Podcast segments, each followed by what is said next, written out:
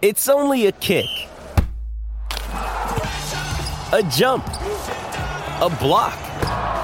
It's only a serve. It's only a tackle, a run. It's only for the fans. After all, it's only pressure. You got this. Adidas. Welcome back. We have an update on the DOJ's prisons lawsuit. A sex offender who was found living under an assumed name, and that thing Bo Nix said about SEC officials. My name's Ike Morgan, and we're down in Alabama.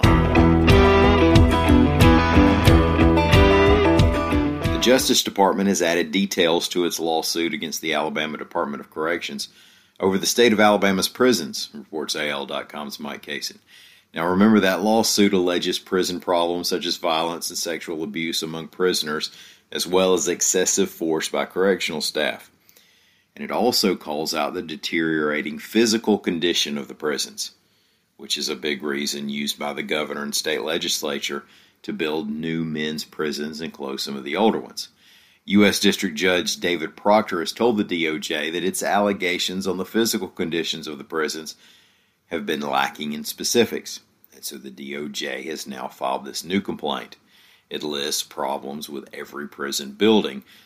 Problems such as a lack of adequate toilets, sinks, and showers, leaky pipes, cracked floors, exposed wiring and insulation, rats and roaches, too few surveillance cameras, no working fire alarm systems.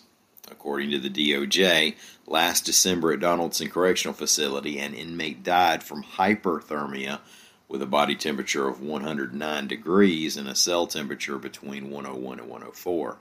Now, these are the arguments of the DOJ. In this court battle, the state's Department of Corrections is arguing that the conditions in the prisons are not unconstitutional.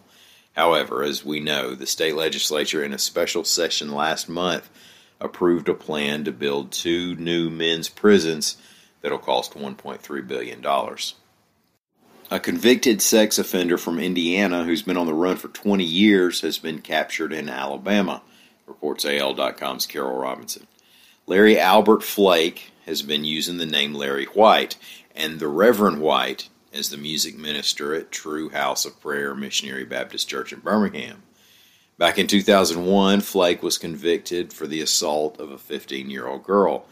He didn't show up for the trial, during which the jury found him guilty on sexual misconduct and he was sentenced to 25 years in prison. A new lead surfaced early this year, and Richmond Police Department and the FBI were able to track him down in northern Birmingham. He was taken into custody Friday morning. Well, in case you all haven't noticed, it's Iron Bowl week. We'll note for our New Jersey audience that in Alabama we don't say the Iron Bowl is played on the week of Thanksgiving. Rather, we say Thanksgiving happens on the week of the Iron Bowl. Football is so front and center this week that a quarterback's comments about SEC officiating gets bigger play than a Donald Trump tweet. Auburn's Bo Nix proved this week he can make headlines from the injured list. AL.com's Tom Green reports that Nix, who's out after ankle surgery, was a guest on the next round and suggested that the officiating, well, changes a little when it's an Alabama game. Nix had watched the Alabama Arkansas game on Saturday, during which there were several close reviewed plays. Quote, just a few of those obviously controversial calls in that game raises some questions for sure, I guess, unless you're an Alabama fan. That's just part of the game. We've discussed it over and over. That's not going to change no matter what happens. And later he added, I mean, legitimately, I think you can watch the game and anybody unbiased will think that something is different. It is what it is. It's kind of how it's always been. End quote.